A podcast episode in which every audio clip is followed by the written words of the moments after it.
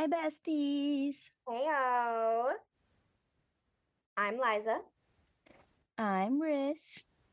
and this is the Little Sleep Much Reading Podcast.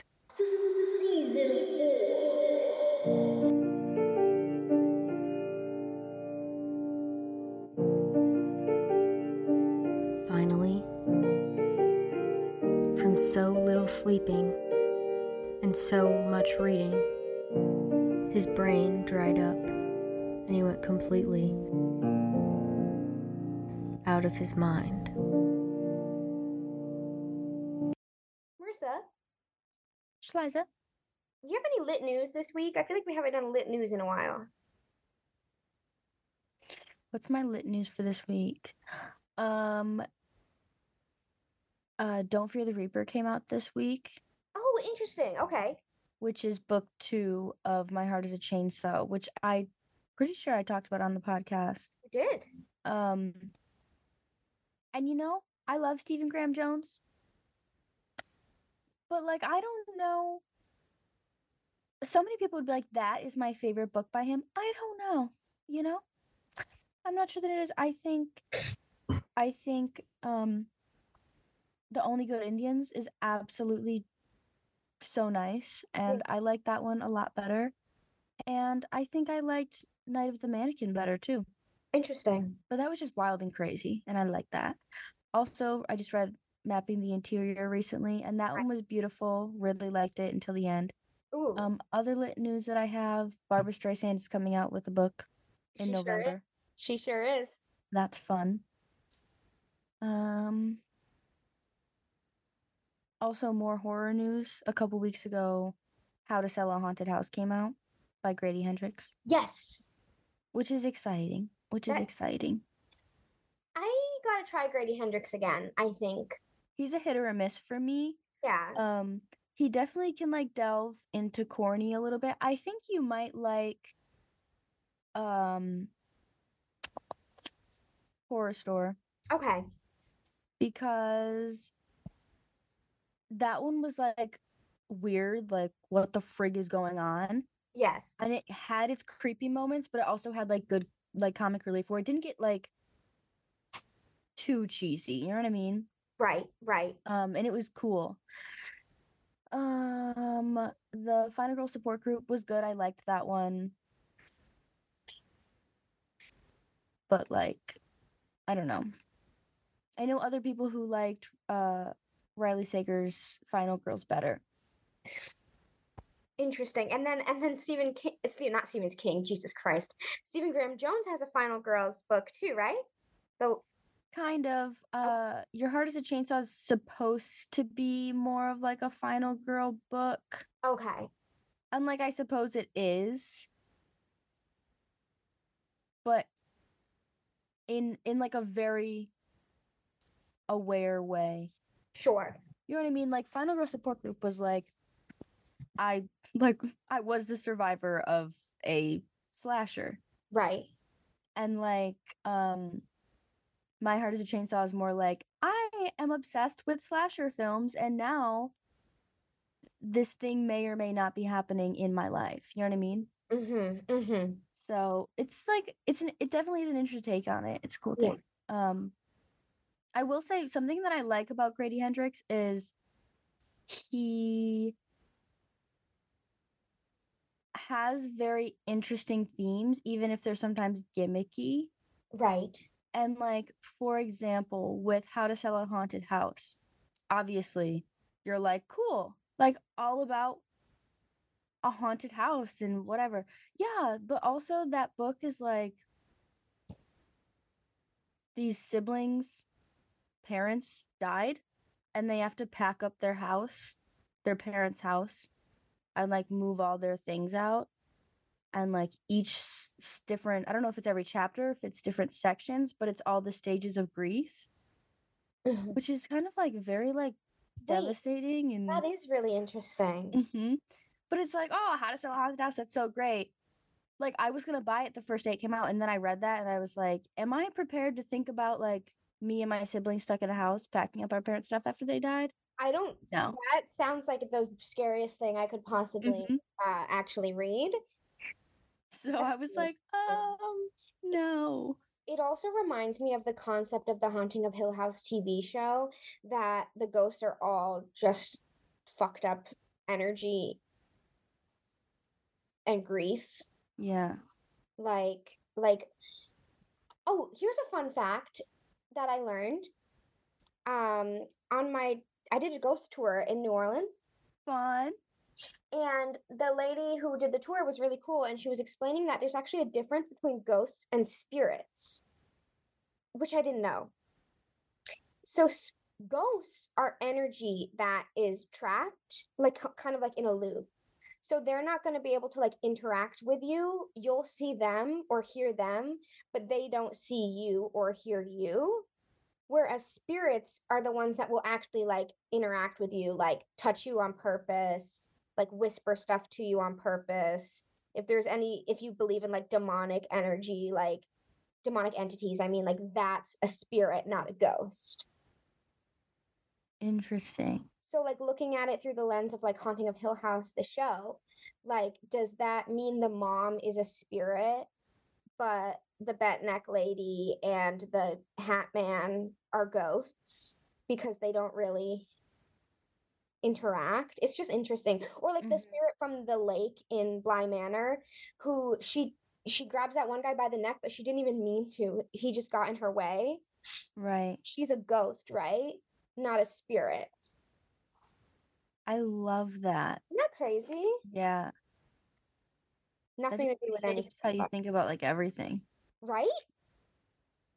It's really interesting.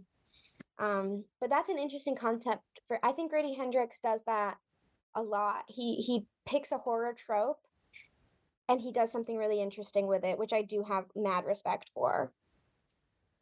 Right. And like like I said, he can dip into cheesy, like he can get too into that trope and it can get really gimmicky easily. Right. Um but there are some really great things that he's also doing. So He's oh, cool. Grady Hendrix. He's cool. I think now's a good time.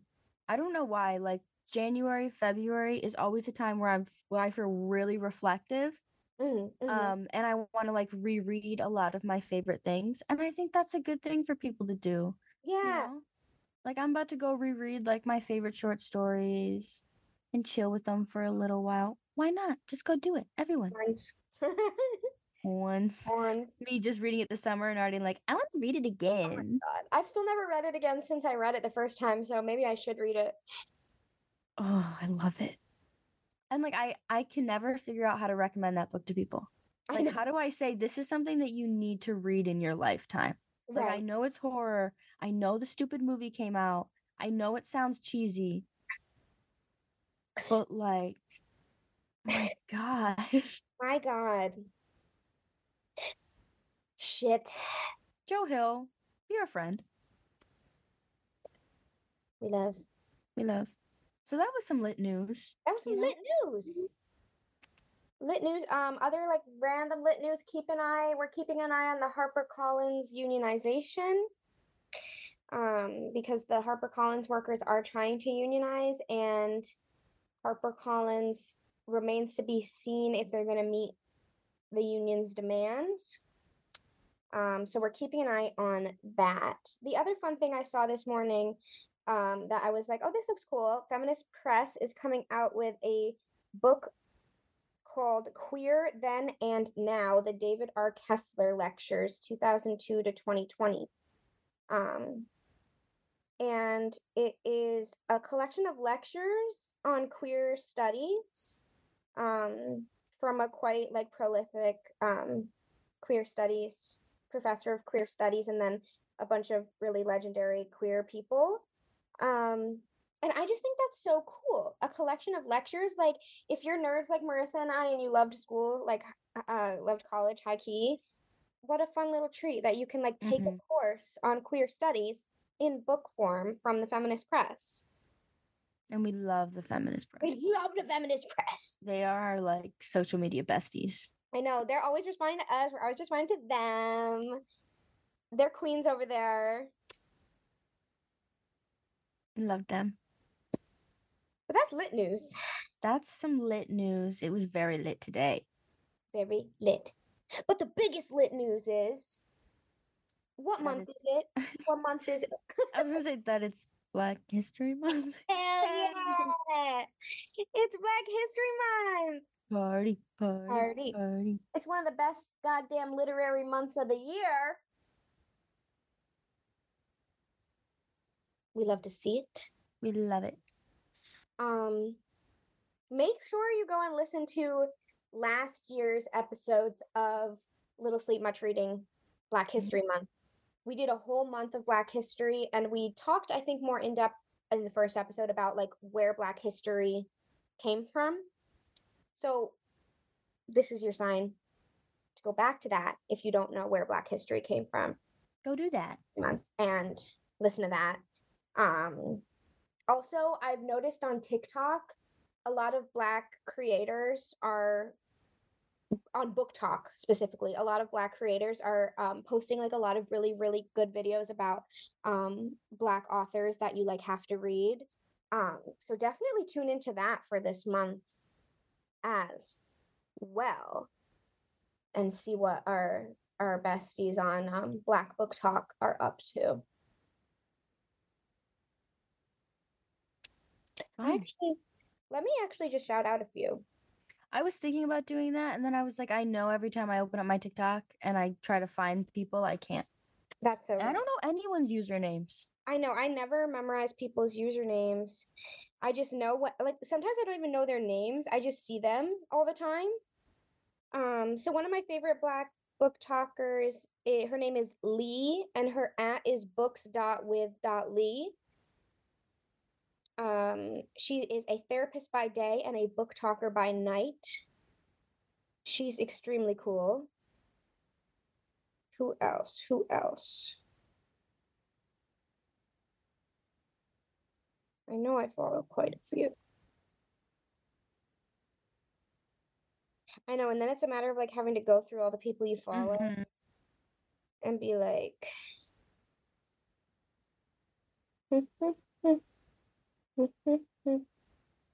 like, who are any of these people?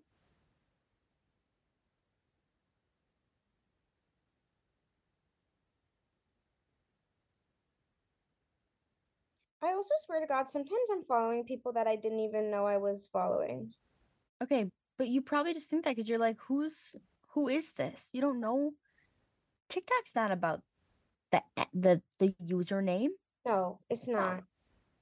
Oh, Zoe Reads is um Zoe's Reads, sorry, is one of my favorites. And that's just Zoe's underscore reads.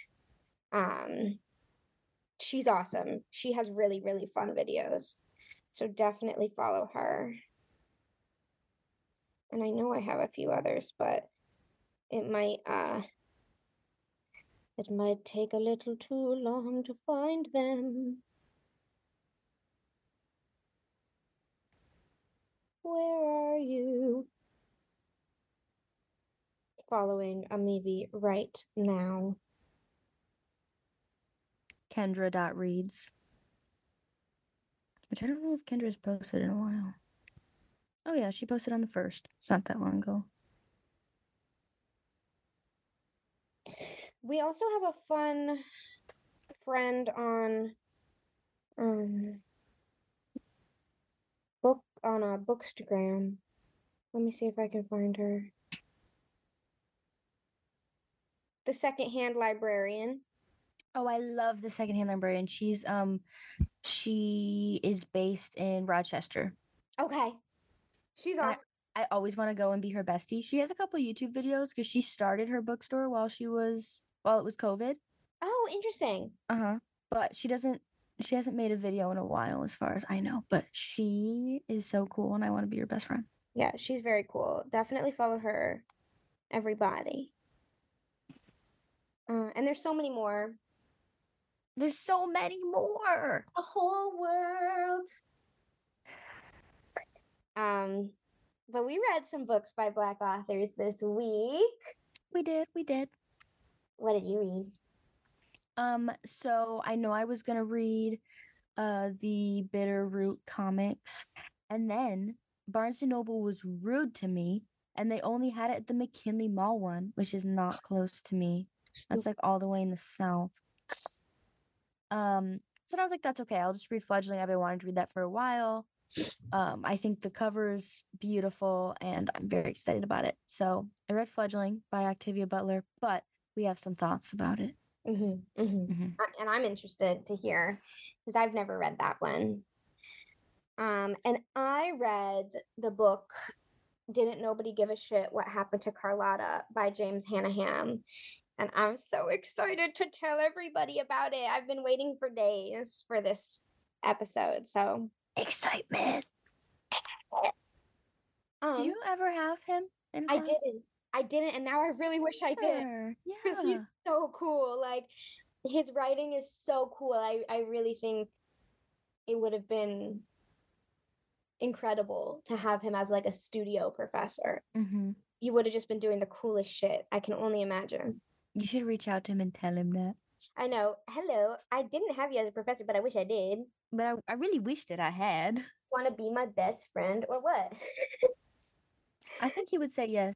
I think he would too. Um, but yeah, I'm very excited about that.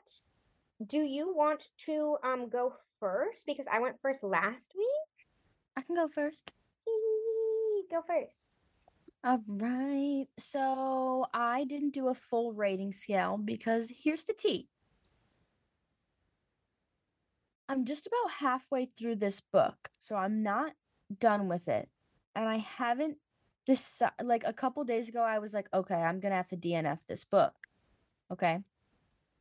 But um that I kind of like kept reading it and now I'm halfway through it and I'm still on the fence on if I'm to DNF it. Okay. So, um let's talk about it.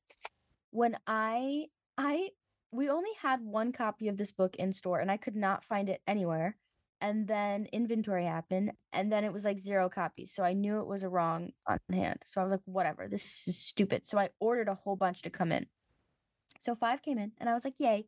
So excited about this and the cover is beautiful in orange like bright orange um which i think is interesting we'll talk about this because i think this is really cool in case you don't know the science of colors um orange is supposed to be a color that makes you hungry and so it's interesting that a book about a vampire would have an orange cover to like make you like salivate for some reason super interesting. I thought that was cool.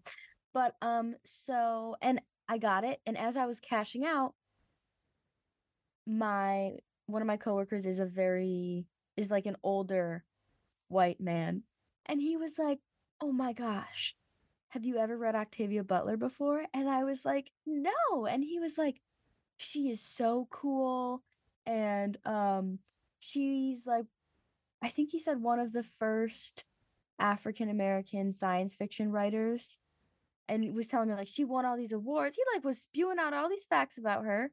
And I was like, I can't wait. Like I'm so excited. This book's gonna be so good. He's like, Oh, you're gonna love it. It's gonna be great. Which like he doesn't even know what I read. I don't know how he would know that. But I was like, cool. I you're you're so right. Um and I started reading it and I was like, wow. Immediately right off the bat, it is really cool. So let me let me just explain really quick. Um our main character is about a 50 year old vampire and i said that i did the little air quotes when i said it because they don't refer to themselves as vampires in the book really um but she's a vampire and 50 years old for the vampire community is a child. And even her character is she's in the, she doesn't look like an adult. She looks like a about 11 year old child let's say 10 11 years old.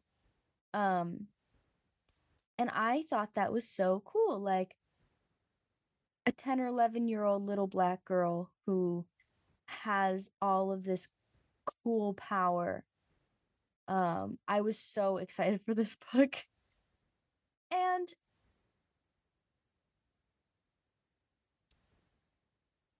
I so far, I really like Octavia Butler's writing.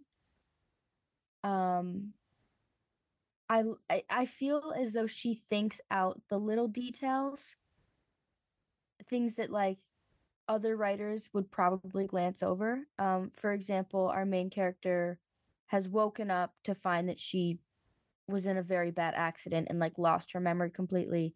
Doesn't know who her vampire community is, doesn't know like a lot of normal everyday things. Um and so like one thing is she's with this guy and the guy's like, "Oh, in the glove box." And like she can remember what a glove box is and she looks at it and like Octavia Butler literally says she looked at it, thought about how she would open the glove box and then opened it. And I thought that was so interesting because most writers would be like she looked at the glove box and opened it, but they didn't take into account that like she forgot how to do a lot of things. She lost her memory. So like her thinking about how she would open it is kind of an important step. And I just love that, that attention to detail in the writing um, in the characters and things like that. I think it's so interesting, and uh, I think that the the mm, yeah, so the world that Octavia Butler is creating is amazing and wonderful, and you can see how like she wanted this to be a much longer series um before she passed and so uh, yeah so it's it's it's so far it's a good book. The thing that has me bugged, like if this if this part of it wasn't in the book, I I would be flying through this book. I would probably have been done with it 3 days ago. But the reason why it's taking me so long is because part of the world that she's creating um vampires can have I think I don't remember what they're called off the top of my head. I think they're called symbionts or something like that. Um, but that's pretty much just like a human who you um like have a connection with, who you imprint with after you bite them. Um, and then you guys are connected to each other and all that. So there's something really interesting that Octavia Butler is doing here where again, our main character Shori, she is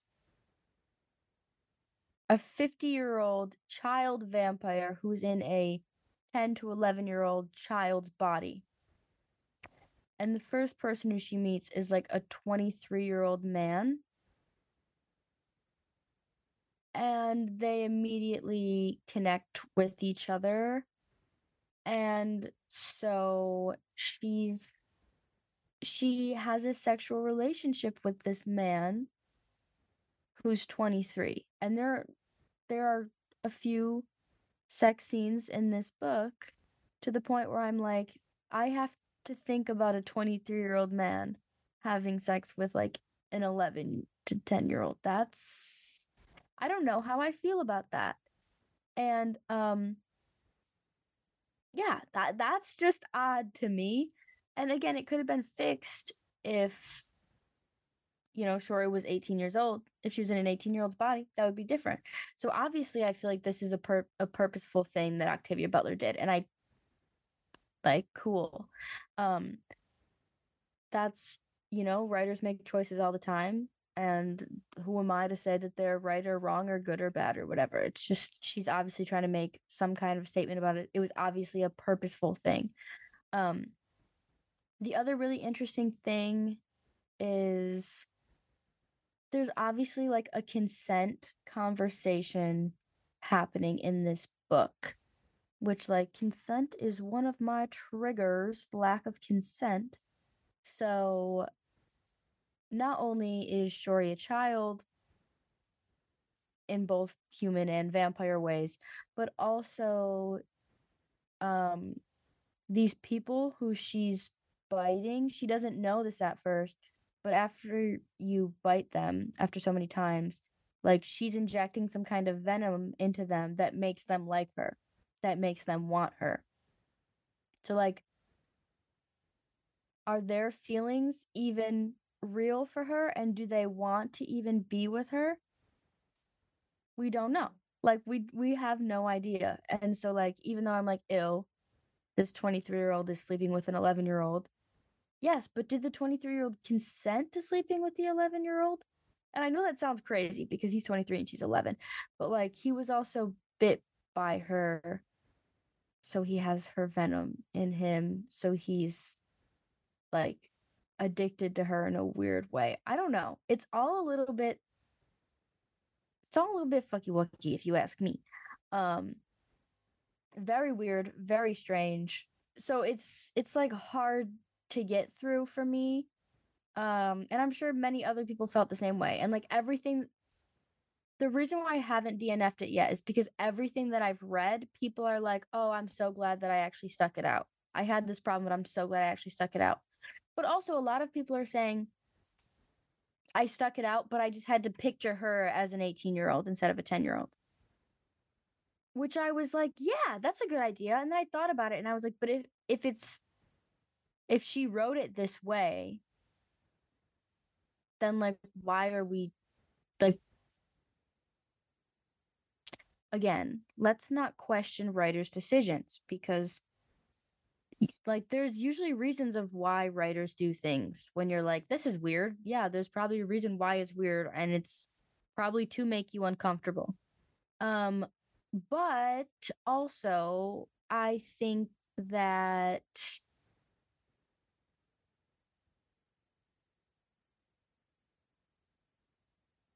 if a reader has to like change it in their head if if a, a large number of readers have to change a part of it in their head to get through it perhaps it's also not the best decision. Um so like that's just something that's interesting that's happening. And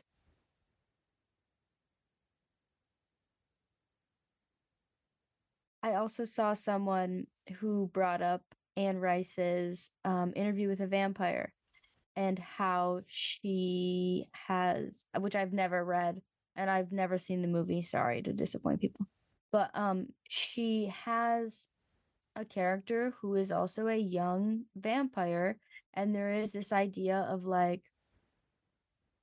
when a vampire is trapped in a child's body and like their soul and their mind is growing when their body is no longer growing like they're still going to have human needs and they're going to be like human people and they're going to be and I mean that in the sense that like they're going to have sexual desires they're going to need actual conversation they're going to need you know things that we often shelter kids from. That's like being an adult and living in a child's body um, and someone said that Anne Rice wrote that book um, when she was grieving her children or her child or something, which is really interesting.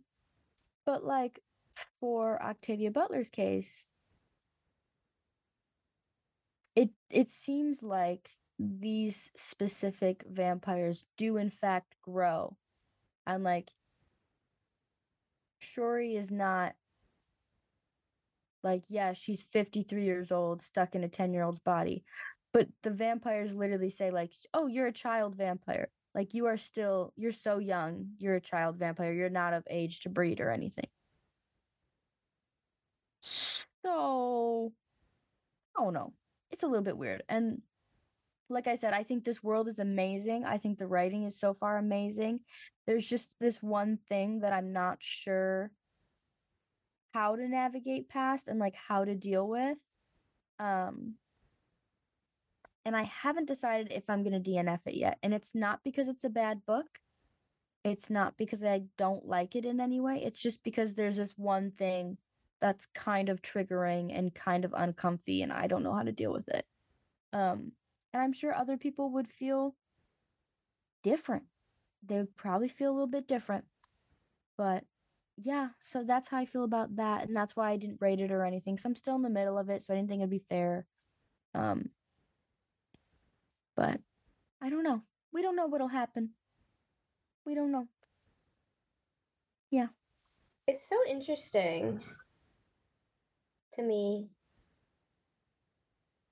Cause like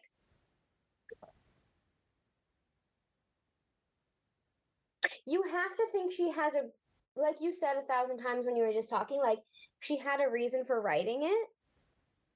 she had a reading reason for writing it like that and adding those details. So it's just interesting to think what she had to what the she had to. is. You know what mm-hmm. I mean? because Like- there's no way that you can have this idea of like the humans you know there's like the, the question of even the humans consenting Right. and she's a young like there's two like conversations of consent just swirling around in this book together there has to be something that has to be almost like that has to be the theme. And fledgling, like I'm like thinking about the name where like a fledgling is like a like a baby bird, right? Mhm. So it's like it's it's, it's a, there's some really interesting things happening there. I also like knowing her is interesting as well because like so I've read Kindred and I've read um excerpts from Bloodchild. Mhm. And those obviously had a very like a point, you know. It was a social commentary and like I really really want to read Parable of the Sower because I've heard a dozen people say it's such a better apocalypse novel and comment on women in the apocalypse than The Handmaid's Tale. Um, and it's so much more inclusive. And so I'm like, you know, Octavia Butler had a point. yes So it's trying to get to the bottom of what the point was. right and i mean like with interview with a vampire that came out in 1976 okay Mm. fledgling came out in 2005 Right. and she died octavia butler died in 2006 Interesting. so like she didn't i feel like there not only did she not have time to like develop the world that she was clearly going to continue making in the series that she was going to make with this Right. um but like did she even really ever get time let's see if this book was published september 8th 2005 okay and she died in february of 2006 she died just months after she never even got to like Explain. explain what she was doing Right, right. That's really interesting. That's really crazy. Um huh. I mean, and the other one thing I'll say is here you have one of the greatest literary minds ever. Definitely one of the greatest li- minds in if not the greatest in science fiction you know, and she's a black woman, you know, nothing was gratuitous. You know what I mean? Mhm. So if we were having this conversation and it was like a Stephen King book, I'd be like, well, slap me silly. right i'd be like he's he's being an idiot He's guys just a pedophile. like literally A pedophile. Um, but if you see here a black woman doing it, you know it's not gratuitous. Right. That's why I don't want to like stop reading it. That's why I'm like, okay, I know I I I think that I have to finish it. It's just Yeah. like I know I'm going to have to take more time to do it and really think more on it. Definitely, definitely. And that's a good too that like to say, hey, I read this book. It's a one of the topics is a trigger for me because it's probably definitely a trigger for a thousand other people. And so Yeah. like, hey people, just FYI, you know. Um I was interesting. like I'm going to read a really cool vampire book. And also, I mean, it's just interesting to think about like I fun fact have never read Dracula. Have you Yeah. ever read it? Okay. No, never read it. But didn't he like old weird white guy? And didn't he like get a wasn't it little pedophile-ish? Yeah, the whole vampire thing is really strange and it's really interesting because I was thinking of this movie that I love called Near Dark, which is from the 80s. It's really hard to find, but if you can find it, you should watch it. And there's one character that's like a kid vampire and they're like expressing these like sexual frustrations that they're like never going to get to be like a grown up. And like even when you think about it with Twilight, you're like, yo, Edward's 17 forever? Like what? And so it's a common thread, I think, in a va- like what happens when you're immortal, but you're stuck in one age. You don't age, even if you live forever. It's interesting. And also, I have another question for you. Mm-hmm. Is the main character? You might have said this, and I just might have like missed it. She's obvious. Is she? She's a black girl. Yeah. So that adds another layer to it, because here you have a black girl stuck in a 10 to 11 year old's body and a grown ass man is taking advantage of that. White man. Okay. Okay. So that's obviously a comment in and of itself, but then her taking consent from other people is a whole different comment. Because we know that bl- young black girls have been preyed upon forever forever. Uh, and in america especially with like the history of like slavery and colonialism. So it's almost like what happens when prey becomes predator Mm-hmm. you have And, like, he's a who a predator Right. He he like works for a construction company. He's like a big guy. He's real like furry. She like always says how he's like furry. And um his name's Wright. W R I G H T. Isn't that interesting too? yeah huh she like such a smart woman like She's so good.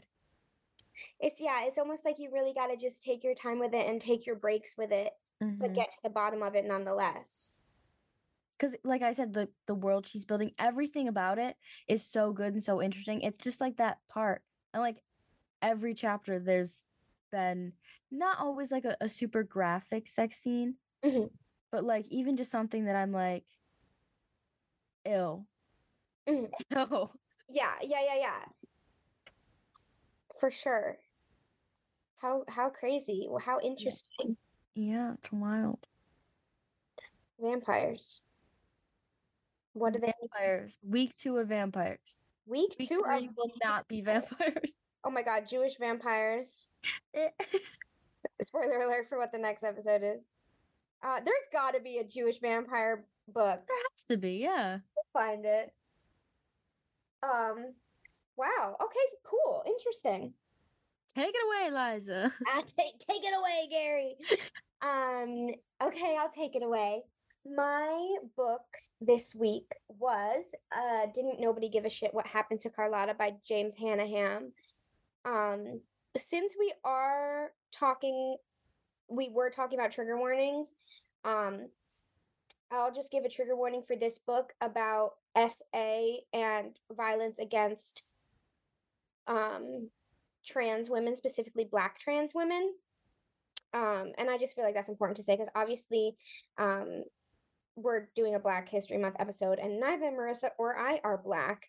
Um, so it's just important to remember that and we don't want to like speak on black books that have black trauma in it as non-black folks like glossing over that feels like it would be very wrong um so even though i feel like we don't you always give trigger warnings um i forget to a lot um but that was it, it occurred to me um and i wanted to make that clear so just a heads up with that um but this book was so good. I am still thinking about it. I can't get over it. Basically, it's about this woman, Carlotta, who has spent the last 20 years in a men's prison.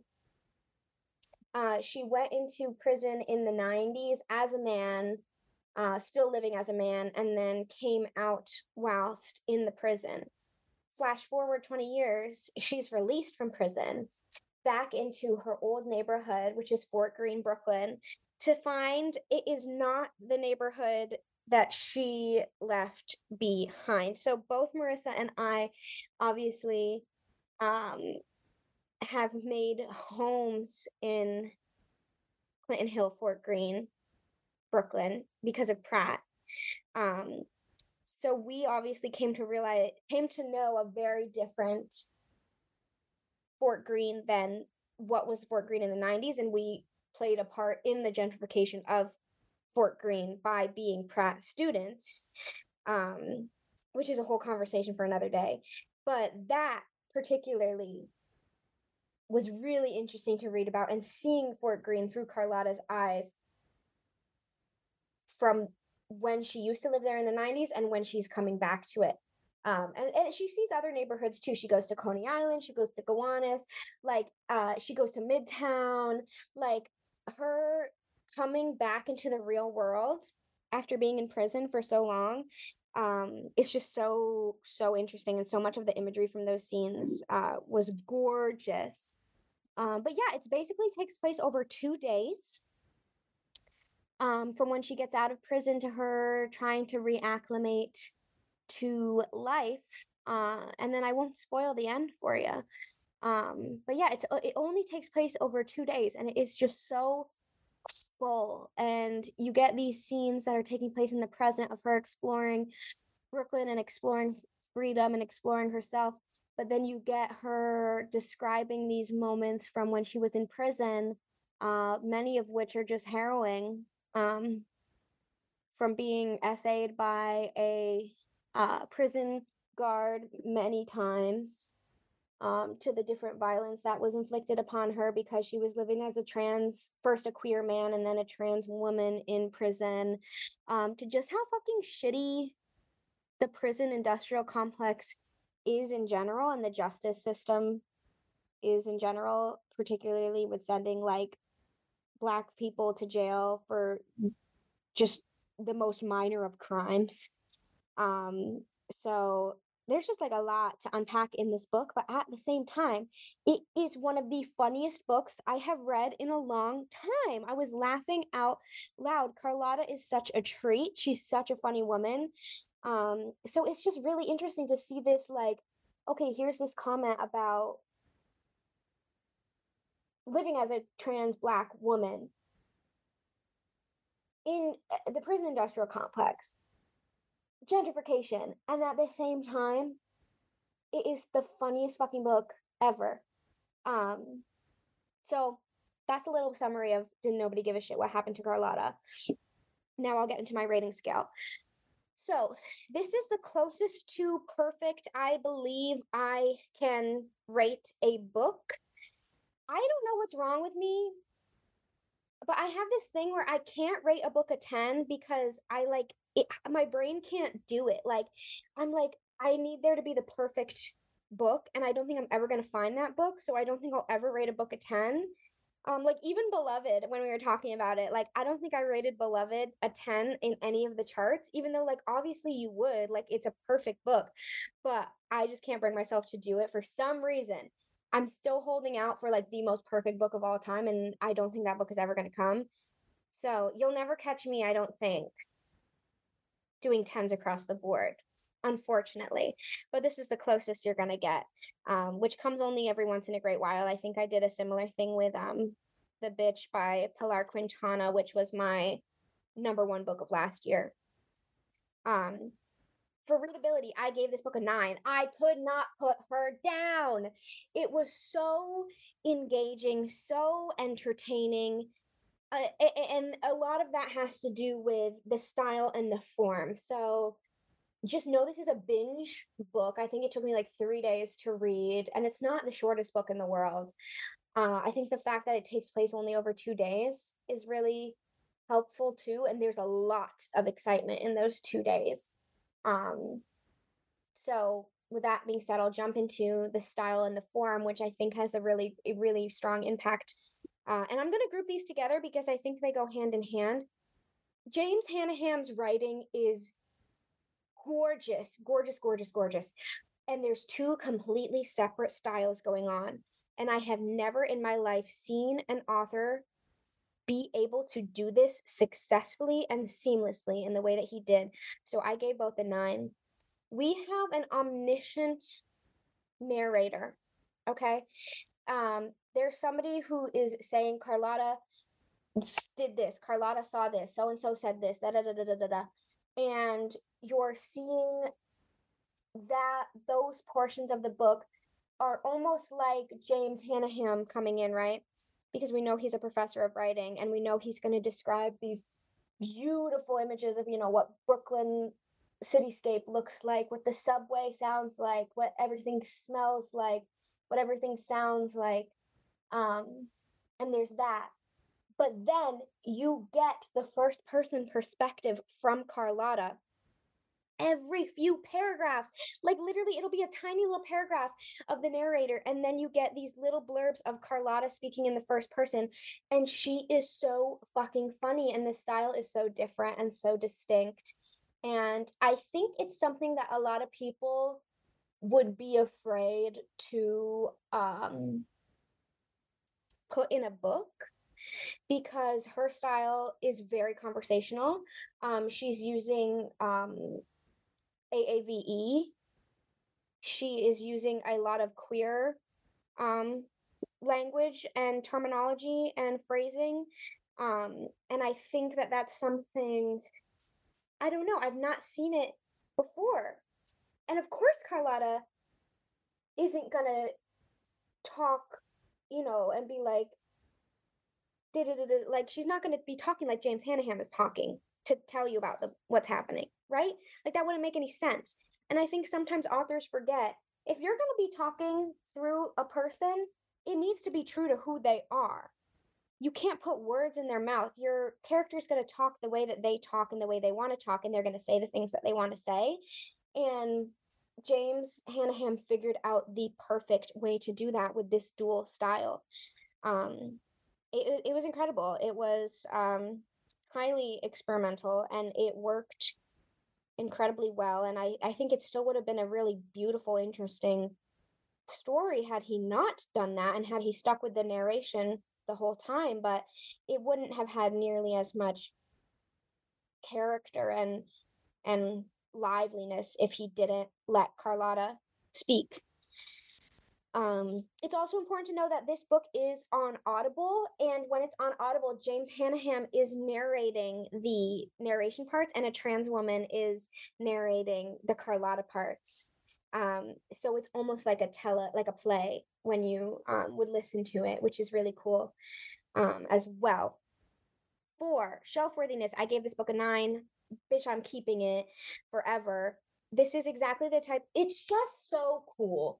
And i think coming from a place coming from a degree in writing you get these books every once in a while where you're like this is the goddamn coolest thing i've ever fucking read and if i ever teach a class i'm assigning this book.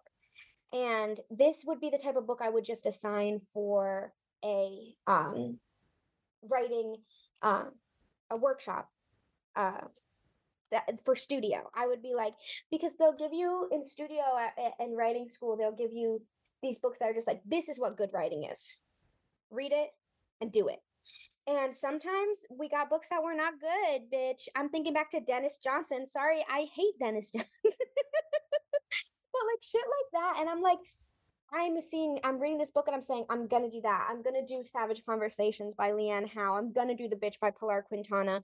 Because here you have people of color, women of color, doing just the coolest shit you've ever seen in your life. It's like, no, I actually don't actually need Denis Johnson anymore because there's people doing far cooler stuff that can teach you what good writing looks like than shit like that. Um, so that's why um, I gave it so high in shelf worthiness because I think it's sometimes just like when you're looking at things in a writerly way, you also want to be looking at things in like a teacherly way almost. Not necessarily that you're going to be a teacher, but like almost that you're like teaching yourself every time you're reading something new. Um, so that's why we would hang on to this one. Four, plot. I gave this book a nine. Uh, I already talked a lot about the plot. There's a lot going on. There's like a big party that's also awake. There's like a where she gets there. There's like a welcome home party that's also like this like really funny like chorus concert for this little girl that's her niece. Um, there is her uh, what's it called? Parole officer. Um, there's her trying to get a job. There's her shopping. There's her going to Coney Island. There's her linking up with her old friend and them reconnecting and sharing stories. Um, there's a scene where she's trying to learn how to drive from this crazy like rich guy, and all of this is happening in two days, mind you. Um, and then of course there's these retrospective scenes from the prison. Um, so the plot is really good, and I don't want to say anything about the end. Um, but the only place I'd be like, this is where there's a hole is like there's something that happens in the end where you're like, I knew that was gonna happen, but I wish I and you're almost glad you didn't get to see it happen, but at the same time you wish you saw it happen, if that makes sense, because it would make everything make more sense. But sometimes something making sense isn't what you need, and it's the end that is the point, not whatever happened in between. I feel like like I've just like didn't make any fucking sense, but like that's even if I had like a little thinking like, oh, what the hell at the end, um I think it was filled by the fact that I I know that James Hannaham did that on purpose and that it was the last lines of the book that were or the last chapter rather that was important and not what happened in between the second to last chapter and the last chapter uh, and lastly, for characterization, I gave this book a nine. Carlotta is perhaps one of the best written characters I've ever seen in my life. Maybe I'll say it best written character I've ever seen in my life. I'll do it. I can't think of anybody. I I can't think of anybody better. Um, and the side characters are also so good and they're so full and they make perfect sense and even if you only get them for a hot second, you're like, I know exactly who this person is. I'm seeing them in front of me right now. I'm hearing them. I'm hearing their accent or I'm hearing the the, the way in which they're speaking or I, I know this person. I've seen them before when I'm walking down the street in Fort Greene. And it was just really cool. And it, it it's you're seeing an author, you're reading an author who really sees people and then he puts them into the book. And I think that's rare too, because I think sometimes we encounter authors who forget that they see people every day. And so they'll write a character and you're like, what the shit? Like, you're like, what? I don't, who is this? Like, I don't know anybody like this. Like, what is going on? But James Hannaham clearly sees people and knows people and he says, Why the hell wouldn't you put that same feeling of when you encounter a person into a book? Like, why would you make it up? There's people everywhere, every day. Even if you don't talk to them, you see them and you know them. You can put it in a book. Um, the most smallest side characters in your life the clerk at the store you know the bus driver um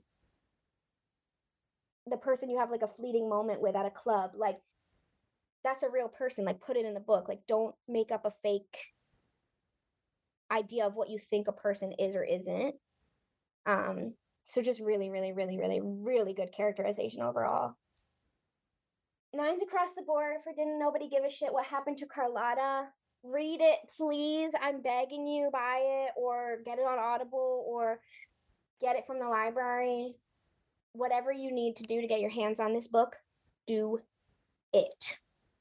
And that's all I got to say. I'm excited to read it. I think you love it. And I told Nanny she had to read it when she was like, I need a book rec. And I was like, bitch. Oh, I forgot to reply to that. What are you going to recommend her? Um, I want Annie to read Goddess of Filth. Oh, she'd love it. She'd love I it. I think she would really like it, even though it's a little bit spooky. Um, because I sent when she came to visit me, I don't think I told you that I sent her home with the water cure. I was like, just take oh, it. yeah, just go. yeah, yeah, yeah. Um, so I will make her read Goddess of Filth. But um, also interesting, that book also has an orange cover. Interesting. Oh yeah, but that makes sense. Yeah, I see it. uh, I want to buy. I have it at our store. I should see if anyone has bought it. I know we only got three copies in, which I was like, but I should. Maybe I'll just shortlist a bunch on accident. Right, do it. Do it. Acts of violence. um the cover of didn't anybody didn't nobody give a shit what happened to Carlotta is also orange, but I don't think that has anything to do with No, I just thought it was interesting that we both read orange books this week. Yeah. it is interesting. It is interesting. But it's like, what else could orange mean? That's what made me say that. Like, I'm like, could it mean something else? Almost like Definitely could. are warning signs orange? Traffic cones are orange. Traffic cones are orange. I mean, orange gets your attention. It does. And Brooklyn's kind of orange. Like, if you have like a weird like synesthesia like type thing, like what color would you say like Brooklyn is versus Manhattan?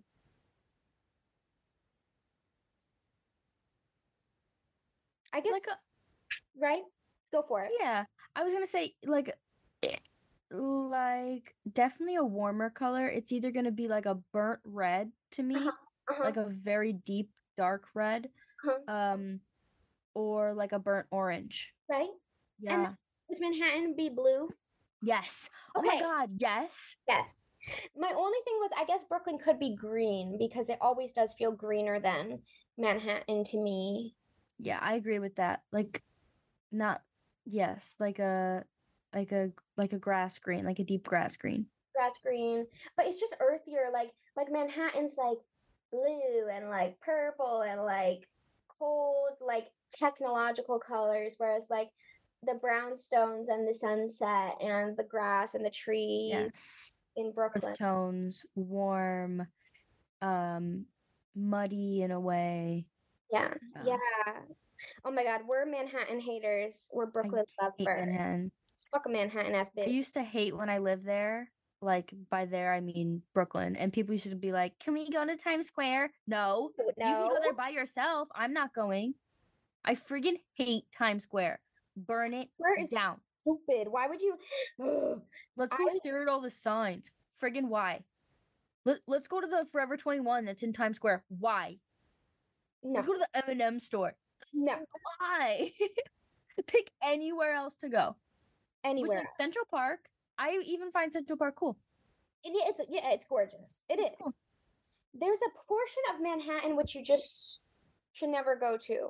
So if you're gonna go up from Lower Manhattan, uh, the highest I'm gonna want you to go is about 14th Street. Then I'm gonna want you to skip everything up until maybe like 50th because that's where Central Park begins, and then you can go up and that's fine. Mhm. But like 14th to 50th, I'm not entering. I'm not exiting. I'm not going.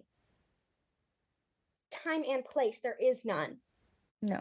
unless maybe you're going to a Broadway show that you got cheap tickets on Broadway week. Yes. Uh, Or otherwise, like if your grandpa bought you tickets, yeah. Go. Or if you're going to see Harry Styles at MSG, go. go. But otherwise, fuck a midtown ass bitch. I'm not going there. No. But also like get in, get your bag, get out. You know what I mean? Right. Uh, to make a long motherfucking story short, Brooklyn is better than Manhattan in every possible way. In every way. I had we me and Liza both know this. I have a friend who I know she would not come to Brooklyn to visit me. I hate people who like won't come to Brooklyn. I'm like, oh, so you're racist? That's literally just what I. Like I literally just go, oh, so you're racist? Like, cool. Okay, good to know. I won't be inviting you again. I, I didn't invite her, so yeah, we would. I know who you're talking about, and I would not invite her Mm-mm. anywhere. Mm-mm. Period. So that was our Black History Month um Yay. episode. What fun! What fun! in celebration of Black History Month, um, read a black author. Maybe like listen to a, a black author. Like Yeah. I don't know how that works. I don't mean like okay, I mean like listen to black authors, but I mean like do the voice actors get paid per listen? They must. Yeah, go listen to a book that has a, a black narration. Yeah. That would be cool. Be um do little little acts of of um celebrating for example anytime i see someone looking at books in the store i'm like oh my god have you read have you read changeling by victor LaValle Mhm, you, mhm. you should really read you should read that you should get on that Mhm. um It's bewitching. right like just just start throwing out books by black authors at them a man came in a very white old man came in the other day and was like i'm looking for southern gothic books and i was like have you read beloved i knew he wasn't going to like it but i was like have you read beloved And did he buy it? um no Oh, this bitch. I know. I was like loser. Loser. If I you knew go your whole life without reading Beloved, you're fucking stupid. Like I'm sorry. You're doing a disservice to your own self. You're literally just dumb at that point. Like Mhm. I have nothing I have nothing more like to really say about it. So yeah, do little things in celebration of Black History Month Mhm, mhm. every day. Every day. Every day. Every day, 365. Mhm. Sometimes there's more days than 365. I don't know if this year there is, but sometime. Right? No, sometimes there's less. Wait. What? Leap years have one extra day or one more day or one less. One more because there's people who were born on a leap day, so they don't get to have their birthday. So sometimes there's 366 days. Is that real? I mean, yeah. That's crazy. Did you see that a piece of the sun just fucking fell off the other day and was um it's just out there doing something? I said that's cool. I also saw that the core of the earth stopped spinning and nobody knows why. I don't like any of this, Liza. I said, "All right." Hey, Sounds to me like the earth is racist and that's why it stopped spinning because it's decided not to dance anymore.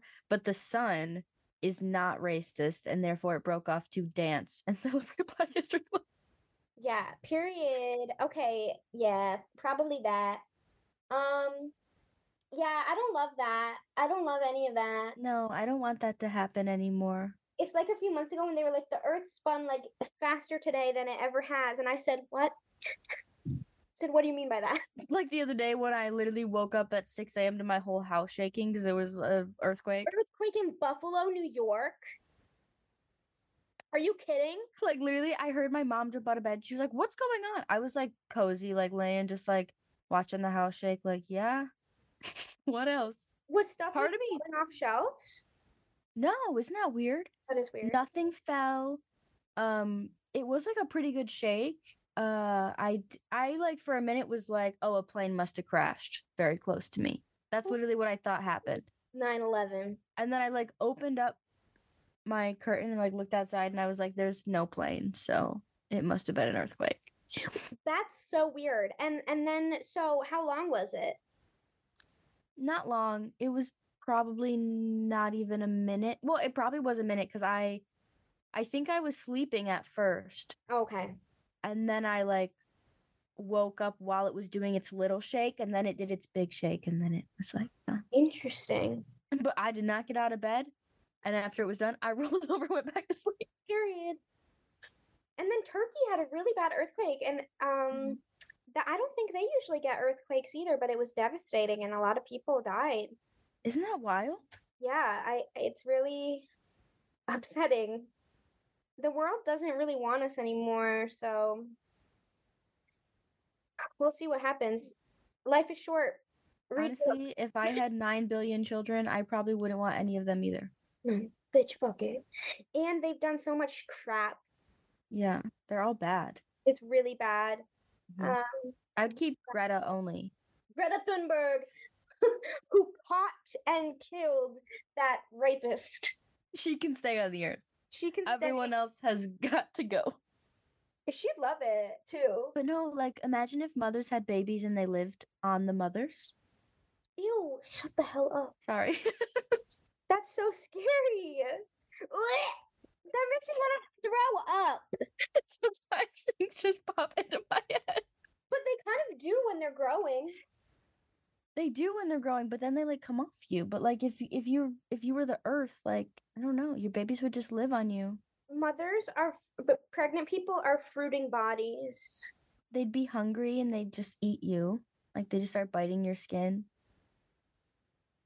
Also, I saw an, a fan edit of The Last of Us the other day, and it was using this Phoebe Bridgers song, and I literally cried.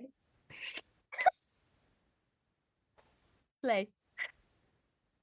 Like it's cry girl hours. What a beautiful uh, slash horrendous apocalypse The Last of Us is. It's yeah, it's lovely. I don't know how we got to this topic, but I don't think we even said what we're reading next week.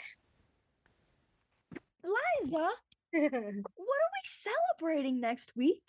I think next week, correct me if I'm wrong, is Jewish Book Week. Yes. Jewish Book Week. Yay! So exciting. Never celebrated like a Jewish observance before. We've done many of our other friends, but never have we done specifically books by Jewish authors. And how fun it is. And how fun it is. What are you reading?